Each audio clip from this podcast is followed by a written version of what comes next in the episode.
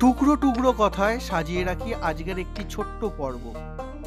আমি জানি আপনারা সকলে এই বিষয়ে অনেক অনেক অবগত।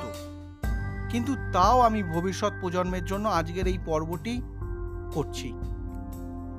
দীর্ঘ প্রতীক্ষার অবসান।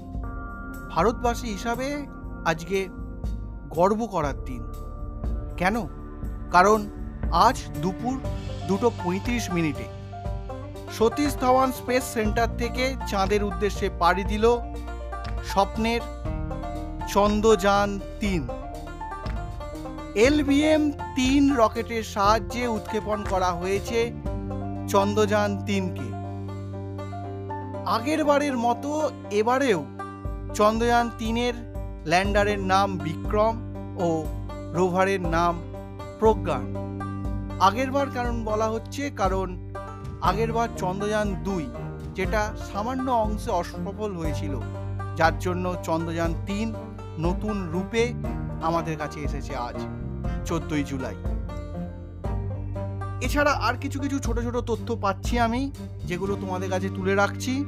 সেটা হলো পাঁচই আগস্ট চাঁদের কক্ষপথে পৌঁছানোর কথা, আজ থেকে পাঁচই আগস্ট। এবং তেইশ আগস্ট অনেক অনেক অংশে বলা হচ্ছে চব্বিশে আগস্ট, আবার কেউ কেউ বলছে পঁচিশ। তো তেইশ, চব্বিশ, পঁচিশ যাই হোক না কেন, এই তিন দিনের মধ্যেই চাঁদের দক্ষিণ মেরুতে অবতরণ করবে। আমরা সকলেই জানি যে চাঁদের দক্ষিণ মেরু অন্ধকার, অন্ধকারাচ্ছন্ন। সেখানে কোনো দেশ এখনও পর্যন্ত সফলভাবে অবতরণ করতে পারেনি।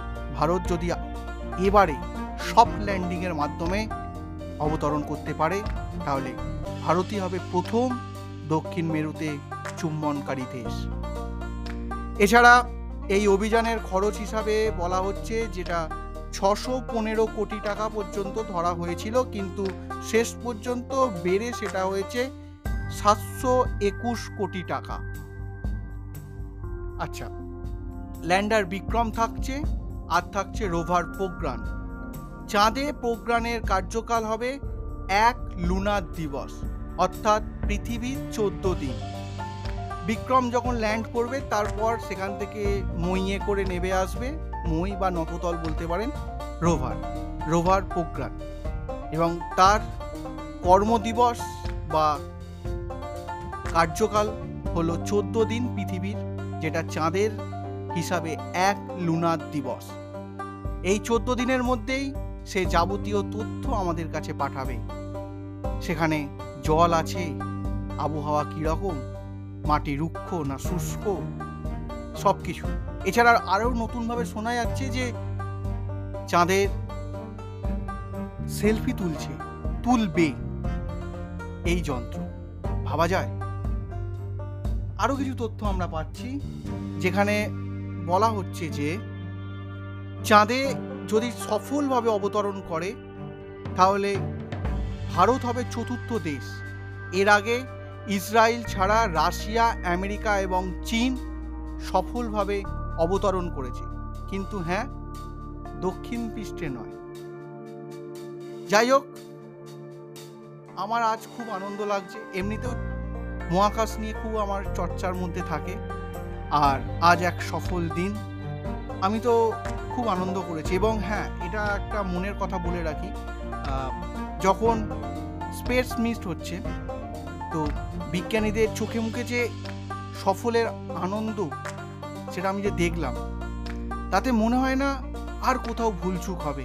এবার শিওর, শিওরভাবে বলা যেতে পারে, আমরা অবতরণ করছি। যাই হোক, শেষ দিনগুলোর অপেক্ষায় থাকব এবং কল্পনায় তো নেমে পড়েছি, বলতেই পারি চাঁদের পৃষ্ঠে।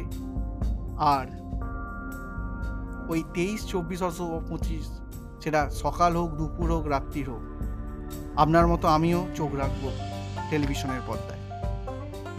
আপনাদের কাজ শুধু এখন, আপনারা যদি এই যজ্ঞে সামিল হতে চান, তাহলে কীরকম লাগছে আপনাদের অভিজ্ঞতা, সেটা অবশ্যই আমার মতো লিখে জানান।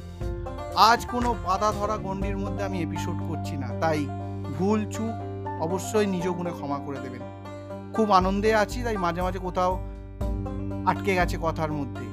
সেটাকে নিজে গুণে ক্ষমা করে দেবেন। এখানেই শেষ করলাম।